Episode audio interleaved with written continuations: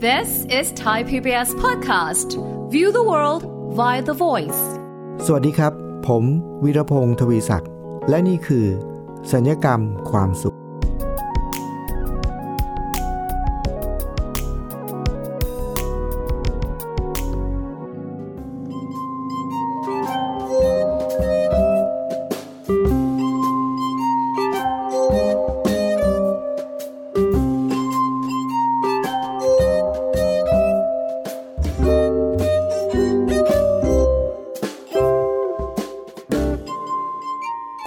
เคยทำกิจกรรมอะไรบางอย่าง ส่วนผมเนี่ยผมเนี่ยนะเป็นคนที่ชอบถ่ายรูปครับคุณผู้ฟัง เวลาที่ถ่ายรูปเนะครับ ผมเห็นวิวทิวทัศน์ที่ไหนสวยๆเนี่ยผมก็จะชอบถ่ายรูปเสมอครับ มีอยู่วันหนึ่งถ่ายเสร็จปุ๊บมีความรู้สึกว่าอืเสียดายมากเลย วิวมันสวยมากเลย แต่มันมีบางสิ่งบางอย่างที่เราไม่อยากให้มันอยู่ในภาพนั้นนะครับ แต่ว่ามันจำเป็นต้องมีครับ วันนั้นเนี่ยเป็นการถ่ายภาพที่ผมมีความรู้สึกว่า โอ้โห ไม่น่ามีสิ่งนี้เลย สิ่งนั้นคือคำว่า ส่วนเกินครับ คุณผู้ฟังเคยไหมครับ เคยทำอะไรบางอย่างแล้วมันมีอะไรบางอย่างที่เราไม่อยากจะให้มันมีครับ แต่ว่ามันดันมี อันนั้นเนี่ยเรียกว่าส่วนเกิน ประสบการณ์นี้เนี่ยเป็นครั้งหนึ่งครับคุณผู้ฟังที่ที่ผมเล่าให้ฟังว่าผมไปถ่ายภาพนะ ถ้าคุณผู้ฟังฟังพอดแคสต์สัญญกรรมความสุขอยู่หลายตอนเนี่ยนะครับ ก็จะพบว่ามันมีตอนที่ว่าด้วยเรื่องเกี่ยวกับการถ่ายภาพหลายตอนเลยนะครับเพราะผมเป็นคนที่ชอบถ่ายภาพนะครับ สมัยก่อนเราก็จะต้องถ่ายภาพนี้ต้องแบกกล้องใช่ไหมสมัยนี้โชคดีครับที่เทคโนโลยีมันเอื้อที่ทำให้เราใช้โทรศัพท์มือถือนี่แหละ เราก็สามารถที่จะถ่ายภาพได้สะดวกมากแล้วคุณภาพก็ดีมากด้วยนะครับ โทรศัพท์หลายรุ่นนะครับ กล้องนี่เรียกว่าคุณภาพแซงกล้องที่เป็นกล้องจริง ๆ หลายหลายรุ่นเลยนะครับ เพราะฉะนั้นเนี่ยก็คุณภาพดี เพราะฉะนั้นเวลาที่ผมเจออะไรสวยผมจะแวะถ่ายเสมอครับ ก็เป็นอีกครั้งหนึ่งที่ผมขับรถอยู่ แล้วผมก็เห็นท้องฟ้าสวย ถ้าเห็นท้องฟ้าสวยนี่ผมต้องจอดแล้วถ่ายรูปเลยนะครับ ถ่ายปุ๊บ ถ่ายออกมาแบบวิวสวยมากครับคุณผู้ฟัง แต่ปรากฏว่า ตอนนั้นมันเป็นตอนเย็นๆค่ำๆแล้วพอมาดูรูปอีกทีหนึ่งปรากฏว่า โอ้โห มีสายไฟระยงระยางเลยครับทำให้วิวทิวทัศน์เนี่ยที่เราคิดว่าสวยมากเนี่ยกลายเป็นแบบมีสายไฟเป็นส่วนเกินนะครับมีเสาไฟแล้วก็มีสายไฟระยงระยาง ดูน่าเกลียดมากนะครับ ผมก็มีความรู้สึกว่าหือไม่น่ามีเลยเนี่ย ถ้าเกิดว่าถ่ายวิวนั้นนะครับ โดยที่ไม่มีสายไฟเนี่ย ผมจะต้องทำไงรู้ไหมฮะต้องลงจากริมถนนแล้วก็ต้องเดินเข้าไปในคันนานะคือเพื่อให้มันเลยจุดที่มันมีเสาไฟอะแล้วเราจะได้ภาพวิวนั้น ซึ่งดูแล้วไม่มีทางสามารถที่เราจะเดินฝ่าลงไปตรงนั้นได้แน่นอน ก็เลยจำยอมว่าจะต้องถ่ายภาพวิวนั้นแหละ โดยมีส่วนเกินนั้นแหละติดมาด้วยนะครับ ก็คือเสาไฟพร้อมสายไฟระยงระยางที่เรารู้สึกว่าน่าเกลียดนี่แหละนะครับ ต้องยอมให้มีส่วนเกินนั้นมาด้วย แต่ระหว่างนั้นครับคุณผู้ฟัง ผมก็เกิดคำถามกับตัวเองครับว่า เอ๊ะไอ้สายไฟเนี่ย มันเป็นส่วนเกินหรือว่ามันเป็นส่วนหนึ่ง ตกลงสายไฟเป็นส่วนหนึ่ง ของชีวิตเราหรือเป็นส่วนเกินนะฮะเพราะเกิดคำถามนี้ผมก็เลยจินตนาการว่า เอ๊ะจะเป็นยังไงนะ ถ้าเกิดวิวตรงนี้เนี่ยสวยงามมากเลยนี่นะริมถนนตรงเนี้ยไม่มีสายไฟอย่างที่เราต้องการนะครับ วิวจะสวยขึ้นแน่นอนครับ แล้วจะเกิดอะไรขึ้นอีกครับ ผมก็ได้คำตอบว่า ได้คำตอบด้วยตัวเองนะครับว่า โอ้ แสดงว่าชาวบ้านหมู่บ้านนี้ก็จะไม่มีไฟฟ้าใช้เลยนะเนี่ยรวมทั้งสถานที่ที่เราจะไปด้วยนะเป็นสถานอบรมหรือเป็นโรงแรมแห่งหนึ่งเนี่ยนะฮะ ถ้าไม่มีสายไฟนี้ โรงแรมก็ไม่มีไฟนะครับ โรงแรมไม่มีไฟนี่ก็ไม่ต้องพูดถึงนะจัดอบรมก็ไม่ได้นะครับ โทรศัพท์เราเดี๋ยวเย็นนี้แบตหมดนะครับ เราจะไปชาร์จที่ไหนครับ โรงแรมก็ไม่มีที่ชาร์จให้ เอาเข้าจริงๆนะครับ คุณผู้ฟัง เคยเจอไหมครับว่าเวลาที่เราอยู่ที่บ้านเนี่ยนะครับ แล้วมีบางครั้งไฟดับ ไฟดับเนี่ยแค่ประมาณสัก ชั่วโมงเดียวนี่เราสมัยนี้นี่น่าจะอยู่ไม่ได้แล้วนะครับ เพราะว่ายุคนี้นะครับ เร็วๆนี้ก็มีมีคนโพสต์เป็นกรณีศึกษานะครับว่า ลูกๆกำลังสอบออนไลน์อยู่นะครับ เรียนออนไลน์สมัยนี้ แล้วเวลาสอบออนไลน์นะครับ ต้องเข้าไปในซูมต้องใช้อินเทอร์เน็ต ระหว่างที่กำลังสอบอยู่ครับ ไฟดับครับ โอ้โห เป็นเรื่องเลยนะครับ เพราะฉะนั้นเนี่ย คิดไปคิดมาจากกรณีต่างๆ เหล่านี้เนี่ยทำให้ผมได้คำตอบคำตอบหนึ่งครับว่า สายไฟฟ้าเสาไฟฟ้าทั้งหมดที่เราเห็น ไม่ว่าจะอยู่ที่ไหนนะครับ เวลาที่เราถ่ายรูปทิวทัศน์เนี่ยเรารู้สึกว่า สายไฟเป็นส่วนเกินครับ แต่ในความเป็นจริง ถ้าเราคิดดูให้ดีๆ สายไฟมันไม่ใช่ส่วนเกินนะมันเป็นส่วนหนึ่งของชีวิตมนุษย์ ที่มีไม่ใช่ส่วนหนึ่งด้วยนะเเป็นส่วนที่มีความสำคัญอย่างที่สุดนะไม่ว่าที่ไหนครับ ถ้าไม่มีสายไฟเนี่ย ไม่สามารถที่จะทำอะไรได้เลยนะเวลาที่ใครสักคนหนึ่งนะผมเคยไปเที่ยวต่างจังหวัดเนี่ย บางที่ที่ไม่มีไฟฟ้า ไฟฟ้ายังเข้าไม่ถึงนะครับรีสอร์ทบางแห่งที่ไฟฟ้ายังเข้าไม่ถึง เขาก็สามารถมีเครื่องปั่นไฟนะครับ ก็มีแต่ว่า เขาก็จะมีขีดจำกัดมากว่า ไฟเขาจะเปิดได้ถึงกี่โมง แล้วไฟเขาสามารถใช้อะไรได้บ้างใช้ไม่ได้เนี่ย มันทำให้เรายิ่งเห็นความสำคัญของเสาไฟสูงสูงและสายไฟระยงระยางที่เราบอกว่าเป็นส่วนเกินนะครับหรือว่าเราจะเคยเห็นคนที่ถ่ายภาพนะครับคุณผู้ฟังในเมืองเนี่ยแล้วเอาไปโพสต์ เคยมีต่างชาติฝรั่งคนหนึ่งมาเที่ยวเมืองไทยนะครับ แล้วก็ถ่ายภาพริมถนนในกรุงเทพนี่แหละครับ แล้วก็เห็นเสาไฟ เสาไฟในกรุงเทพบางแห่งนะครับคุณผู้ฟัง สายไฟระยงระยางแล้วก็พันกันแบบยุ่งเหยิงมากจนกระทั่งฝรั่งเอาไปแซวนะครับ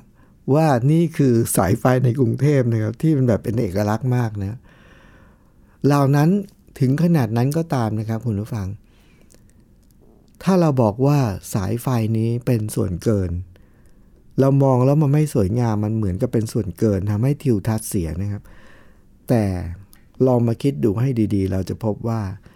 สายไฟเสาไฟฟ้าเหล่านั้นไม่ใช่ส่วนเกินเนี่ยแต่เป็นส่วนหนึ่งของชีวิต และเป็นส่วนที่มีความจำเป็นต่อชีวิตเราเลยนะครับ ไม่ต้องให้มันหายไปครับ แค่ไฟดับชั่วโมงเดียวนี้ก็เดือดร้อนแล้วนะครับ เพราะฉะนั้นเนี่ยมันเลย คุณผู้ฟังเชื่อไหมครับว่าหลังจากนั้นนะครับ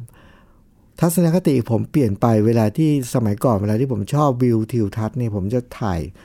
ต้องหลบสายไฟอย่างที่สุดนะครับ เพราะมีความรู้สึกว่าเฮ้ยถ้าไม่มีได้จะดีมากนะแต่หลังจากที่ผมเข้าใจแบบนั้นแล้ว ผมมีความรู้สึกว่าสายไฟเป็นส่วนหนึ่งเนี่ยเปลี่ยนไปเลยครับ เราจะมีความรู้สึกว่าจะเรียกว่ายกกล้องขึ้นมาแล้วเมื่อไหร่เห็นสายไฟเนี่ยเราก็จะ รักเขามากขึ้นนะเพราะว่าเราจะคิดว่าถ้าไม่มีเขาเราเป็นยังไงก็ไม่รู้ คุณผู้ฟังครับจริง ๆ แล้ว ประสบการณ์ในชีวิตเกี่ยวกับเรื่อง มองหรือไปเจออะไรบางอย่าง ที่มีความรู้สึกว่าเขาเป็นส่วนเกินนะครับ ไม่ใช่แค่สายไฟอย่างเดียวนะครับคุณผู้ฟัง เมื่อเร็วๆนี้เนี่ยผมไปแสดงดนตรีที่หนึ่งครับอยู่ในต่างจังหวัด แล้วสถานที่ที่จัดการแสดงดนตรีเนี่ยเป็นเป็นวัดแห่งหนึ่งครับในต่างจังหวัด แล้วเขาจัดอยู่ในศาลาการประเรียนนะซึ่งเป็นศาลาการประเรียนหลังเก่ามันก็ใหญ่หน่อย แล้ววัดนี้ก็เป็นวัดวัดป่านะไม่ใช่เป็นวัดที่อยู่ในเมือง พอเราเตรียมงานของเราเนี่ยกิจกรรมเราจะอยู่ประมาณสักช่วงประมาณทุ่มทุ่มเศษๆนะครับ คนที่จัดงานเขาก็มาเตือนบอกว่า ระวังนิดนึงนะ หมายถึงว่าต้องทำใจนิดนึงนะ เพราะว่าที่วัดนี้เนี่ยเป็นวัดป่าแล้วก็จะเป็นแหล่งที่อยู่ของ สุนัขจรจัดจำนวนมากนะครับ พอถึงเวลาตอนกลางคืนเนี่ยเขาจะเริ่มมีการประชุมกันนะจะมีเสียงสุนัขประชุมกันหืมละงมเลยนะยิ่งถ้าเกิดว่าอยู่ดีๆ แล้วมีตัวหนึ่งหอนขึ้นมาหลังจากนั้นนี่ก็บรรดาสมาชิกก็จะตอบรับนะแสดงความเห็นกันอย่างทั่วหน้านะครับ ซึ่งเขาก็บอกว่าถ้าเป็นอย่างนั้นจะทำยังไงดี ผมก็เลยบอกเขาบอกว่า ผมเนี่ยเคยมีประสบการณ์แบบนี้แล้วนะครับ วิธีปรับเนี่ย ปรับได้ง่ายมากครับ ไม่ต้องไปจัดการกับเขาเลยครับ ปรับที่วิธีคิดของเรา ก็คือประสบการณ์ครั้งหนึ่งที่ผมเคยไปแสดงดนตรีที่ประเทศเกาหลีนะ อยู่ในหุบเขาที่สวยงามมากเป็นเป็นวัดที่อยู่ในหุบเขาแล้วมีพระพุทธรูปใหญ่สูงมากนะแล้วก็เป็นลานกว้างๆเราก็ไปแสดงดนตรีนานาชาติกันตรงลานนั้นเลยครับ ทุกอย่างเตรียมพร้อม มีการติดตั้งเครื่องเสียงพร้อม มีการตรวจสอบทดสอบเสียงพร้อมทุกอย่างเลยครับ กิจกรรมจะเริ่มประมาณ6โมงครึ่งครับ โดยมีผมเนี่ยเป็นคิวแรก จะต้องแสดงคิวที่1นะฮะเป็นการแสดงดนตรีพินแก้ว ซึ่งเสียงไม่ดังมากเราก็เลยเขาก็เลยให้ผมมาเป็นคิวแรก งานแสดงจะเริ่ม6โมงครึ่งครับคุณผู้ฟังทุกอย่างพร้อมหมดเสร็จสับครับ อยู่ในหุบเขาสวยงาม พอ6โมงครึ่ง ระหว่างที่งานกำลังจะเริ่มขึ้นครับคุณผู้ฟัง มีจักรจั่นตัวหนึ่งร้องขึ้นมาครับ หลังจากจักรจั่นตัวแรกร้องเนี่ยครับคุณผู้ฟัง ทั้งหุบเขาครับ จักรจั่นน่าจะเป็นล้านตัวนะครับ ร้องกันแบบระงมทั้งหุบเขาเลยครับ ทีมงานนี้เครียดผมตอนนั้นก็เครียดนะครับ โหจะเป็นยังไงเนี่ย การแสดงเราจะเป็นยังไงเนี่ย มันมีเสียงจักรจั่นเป็นส่วนเกินน่ะ เป็นเสียงรบกวนนะครับ เป็นส่วนเกินของงานครับ ระหว่างที่กำลังคิดว่าจะทำยังไง ผมก็นั่งนึกดูในใจว่า เอ๊ะ ที่นี้มันสวยงามมากเลยนะ หุบเขาเนี้ย แล้วตอนนี้มันดันมีเสียงรบกวนนะครับ มีส่วนเกินมาครับ แต่ทันใดนั้นผมก็เกิดความคิดว่า เอ๊ะ เดี๋ยวสิ นี่มันเป็นในหุบเขาในธรรมชาติเนี่ย นี่มันเป็นบ้านเขาเนี่ย ปรากฏว่าผมเกิดความคิดว่า ที่เป็นส่วนเกินเป็นเสียงรบกวนนะไม่ใช่เสียงจักรจันครับ แต่เสียงเราต่างหากที่เป็นส่วนเกินแล้วมารบกวนเขาครับ เพราะนี่มันเป็นบ้านเขาครับ พอคิดได้อย่างนั้นนะครับ คุณผู้ฟัง ผมบอกเลยว่า นี่คือเราอะเป็นส่วนเกิน ต้องขออภัยจักรจันด้วยนะที่เรามารบกวนเขาครับ แล้วมองว่าเขาเป็นส่วนหนึ่งของการแสดงของผมครับ โอ้โห คิดได้ดังนั้นเนี่ยคุณผู้ฟัง วันนั้นนะผมแสดงดนตรีอย่างมีความสุขมากเลย เพราะอะไรรู้ไหมครับ เพราะยังไม่เคยมีผู้จัดการแสดงดนตรีสดคราวไหนเลยครับ ที่สามารถจ้างจักรจั่นเป็นล้านตัวมาเล่นบรรยากาศพร้อมกับผมได้ ครั้งนั้นเป็นครั้งแรกนะครับ และเข้ามาโดยที่เราไม่ต้องจ่ายตังค์ทำให้เราอยู่กับเขาอย่างมีความสุขมาก ย้อนกลับมาเมื่อเร็วๆนี้ครับ ผมก็เลยบอกเขาว่า ที่นี่เป็นวัดเป็นศาลาวัด เป็นวัดป่า ซึ่งเราไม่ค่อยมีกิจกรรมหรอก อันนี้เป็นเป็นที่ของเขา เราเนี่ยมารบกวนเขา เพราะฉะนั้นเนี่ยถ้าเกิดเขาจะมาแจมเขาจะมาประชุมในระหว่างนั้นก็เรื่องของเขานะ ผมไม่สนใจเลยไม่ต้องกังวลนะแต่มันน่าประหลาดนะคุณผู้ฟัง พอคิดอย่างนั้นแล้วเนี่ยเชื่อไหมครับว่าเขาเหมือนกับได้ยินความคิดผมนะครับ วันนั้นเนี่ยเขาน่าจะมีการงดการประชุมหนึ่งวันนะครับ ไม่มีเสียงสุนัขรบกวนเลยครับ คุณผู้ฟัง จนกระทั่ง จบการแสดงดนตรีอะผ่านไปแล้วหนึ่งชั่วโมงอะหลังจากจบแล้วระหว่างเก็บของเนี่ยพวกเขาถึงเริ่มประชุมกันครับ เพราะฉะนั้นคุณผู้ฟังครับ ในชีวิตเราของบางอย่างเราคิดว่าเป็นส่วนเกิน แต่จริง ๆ แล้วมันไม่ใช่ส่วนเกินกลับกลายเป็นส่วนหนึ่งในชีวิต หรือบางทีเป็นส่วนสำคัญด้วยซ้ำไป เดี๋ยวช่วงนี้เราจะพักฟังเพลงสักครู่นะครับ แล้วลองมาสำรวจดูสิครับว่าในชีวิตเรา มีอะไรอีกที่เป็นส่วนเกิน แต่แท้ที่จริงแล้วเป็นส่วนหนึ่ง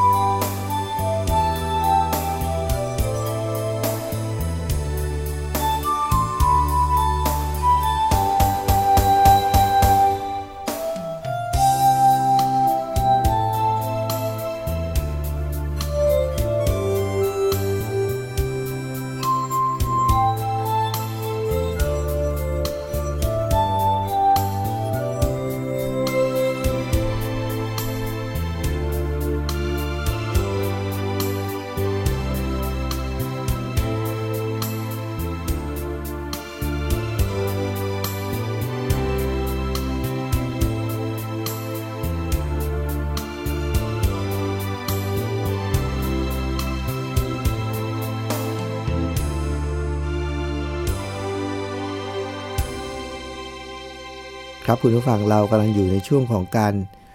กำจัดส่วนเกินนะเอ๊ะหรืออยู่กับส่วนเกินดีกว่าใช่ไหมเราจะไม่กำจัดนะครับ เพราะอะไรครับ เพราะว่าหลายสิ่งหลายอย่างในชีวิตที่เราคิดว่าเป็นส่วนเกิน แต่จริงๆแล้วเป็นส่วนหนึ่ง แล้วเวลาที่เราเจอเราพูดคำว่าส่วนเกิน ส่วนใหญ่เราก็จะพยายามคิดว่าเราจะกำจัดสิ่งเหล่านี้ไปอย่างไร เพราะฉะนั้นวันนี้ผมจะมานำเสนออีกวิธีหนึ่งนะครับ ที่ทำให้เรามีชีวิตอยู่กับสิ่งนั้น อย่างที่กลมกลืนและมีความสุขโดยที่ไม่ต้องกำจัดหรือไม่ต้องจำกัดให้เขาหายไปนะครับ เป็นการแสดงดนตรีอีกครั้งหนึ่งครับคุณผู้ฟัง ส่วนใหญ่ผมก็เอาจากประสบการณ์ของตัวเองนะครับ การที่ผมเป็นนักดนตรีบรรเลงพินแก้วเนี่ยพินแก้วเป็นเครื่องดนตรีที่เสียงจะไม่ค่อยดังมากนะครับ มีอีกครั้งหนึ่งที่ไปร่วมการแสดงดนตรีของงานงานหนึ่งนะครับ เป็นงานที่จัดใหญ่พอสมควร แล้วเขาก็มีมีเวทีเล็กๆหนึ่งเวทีก็จะเป็นการแสดงดนตรีหนึ่งชนิดนะครับ แล้วมีหลายเวทีอยู่ในอาณาบริเวณนั้น ห่างกันพอสมควรนะครับ แต่ว่าในความเป็นจริงแล้วเสียงดนตรีเนี่ยถึงแม้จะห่างกันขนาดไหนเสียงมันก็จะถึงกันประมาณหนึ่งแต่ในแง่ของการแสดงดนตรีนะครับคุณผู้ฟัง เสียงมันจะรบกวนกันบ้างก็ไม่ได้มีไม่ได้มีปัญหาอะไร ยกเว้นอย่างเดียวครับ กรณีอย่างผมเนี่ยผมเล่นดนตรีพินแก้ว พินแก้วเนี่ยเสียงมันไม่ได้ดังมากนะครับ แล้วถ้ามีเวทีข้างๆ ถ้าเป็นเสียงดังขึ้นมาแล้วก็โอ้โห ทีนี้แหละ มันจะกลบเสียงเราเลยประมาณนั้นนะครับ แล้วจะทำให้เรารู้สึกเราจะเล่นไม่ค่อยได้นะครับ ครั้งนั้นก็เป็นอีกครั้งหนึ่งที่ผมไปเจอสถานการณ์นี้ครับ คือ เวทีผมอยู่ตรงนี้ห่างไปอีกสักระยะหนึ่งก็เป็นเวทีอีกเวทีหนึ่ง แต่เผอิญเวทีนั้นเนี่ยเป็นเวทีของการแสดงดนตรีไทยครับ ซึ่งเสียงระนาดนี่สนั่นเลยครับคุณผู้ฟัง แล้วก็เสียงกลองกลองแบบกลองไทยนะครับ โอ้โห ตีมาเป็นจังหวะแบบดังอะ่ะพูดง่ายๆว่า รบกวนเลยครับ แล้วถ้าเกิดเราเปิดเพลงเนี่ยครับ เปิดดนตรีประกอบของเรา ซึ่ง เป็นจังหวะคนละจังหวะของเขาเนี่ยนะครับคุณผู้ฟังจังหวะมันจะตีกันเละเลยครับ แล้วมันจะกลายเป็นอันนี้แหละส่วนเกินของแท้ครับ วิธีแก้ปัญหาทำไงครับ ไปบอกให้เขาเบาเสียงก็ไม่น่าจะได้เนี่ยหรือไปบอกให้เขาหยุดก่อนก็ไม่น่าจะได้ เพราะว่าเราก็รับหน้าที่เดียวกัน วินาทีนั้นวิธีที่ผมใช้ก็คือ ผมพยายามดึงหรือแปลงส่วนเกินให้กลายเป็นส่วนหนึ่งครับ โดยการใช้ คิวดนตรีเพลงที่ผมจะเล่นเนี่ยครับคุณผู้ฟัง ปกติผมจะเล่นกับดนตรีประกอบ ซึ่งผมก็จะใช้ backing track นะฮะ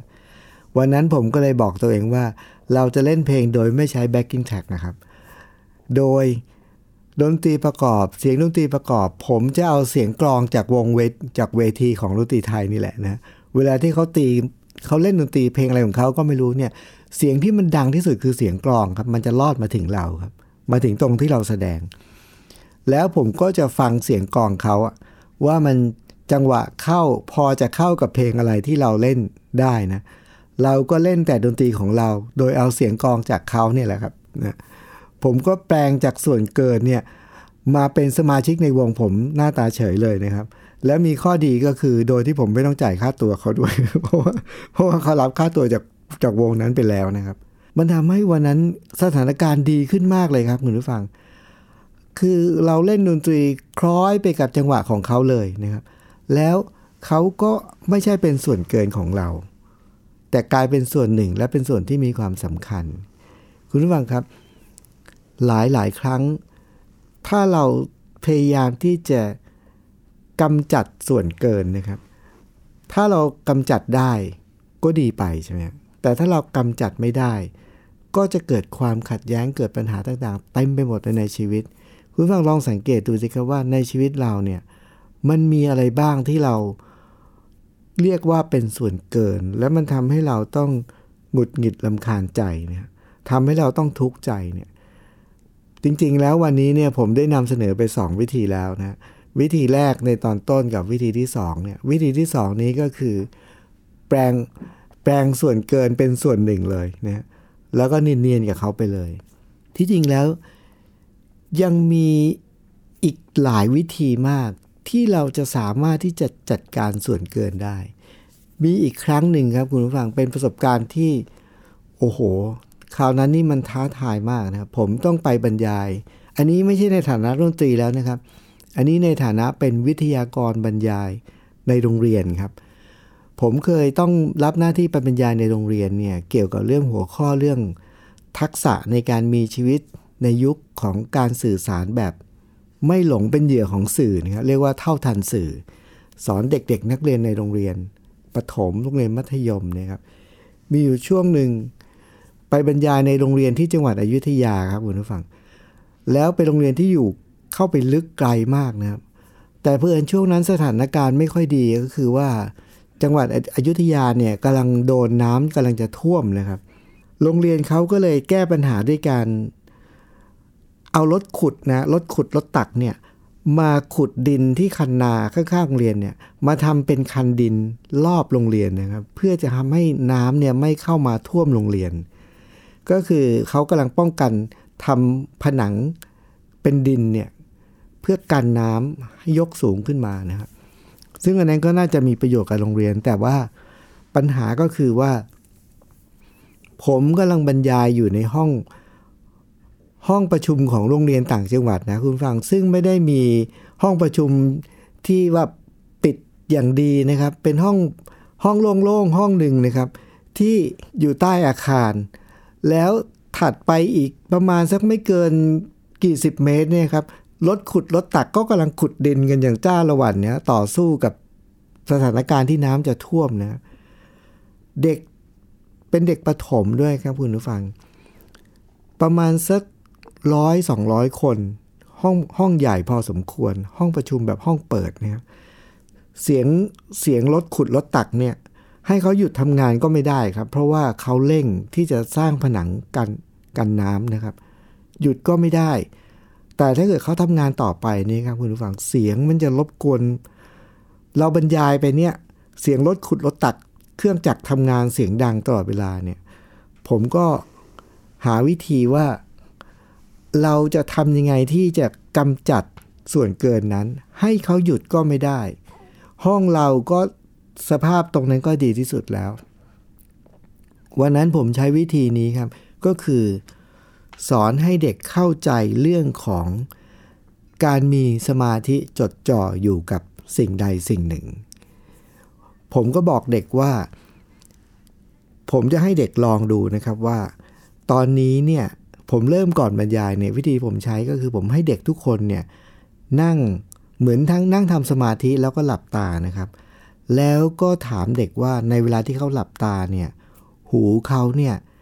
ได้ยินเสียงอะไรบ้างนะครับ หูเขาได้ยินเสียงอะไรบ้าง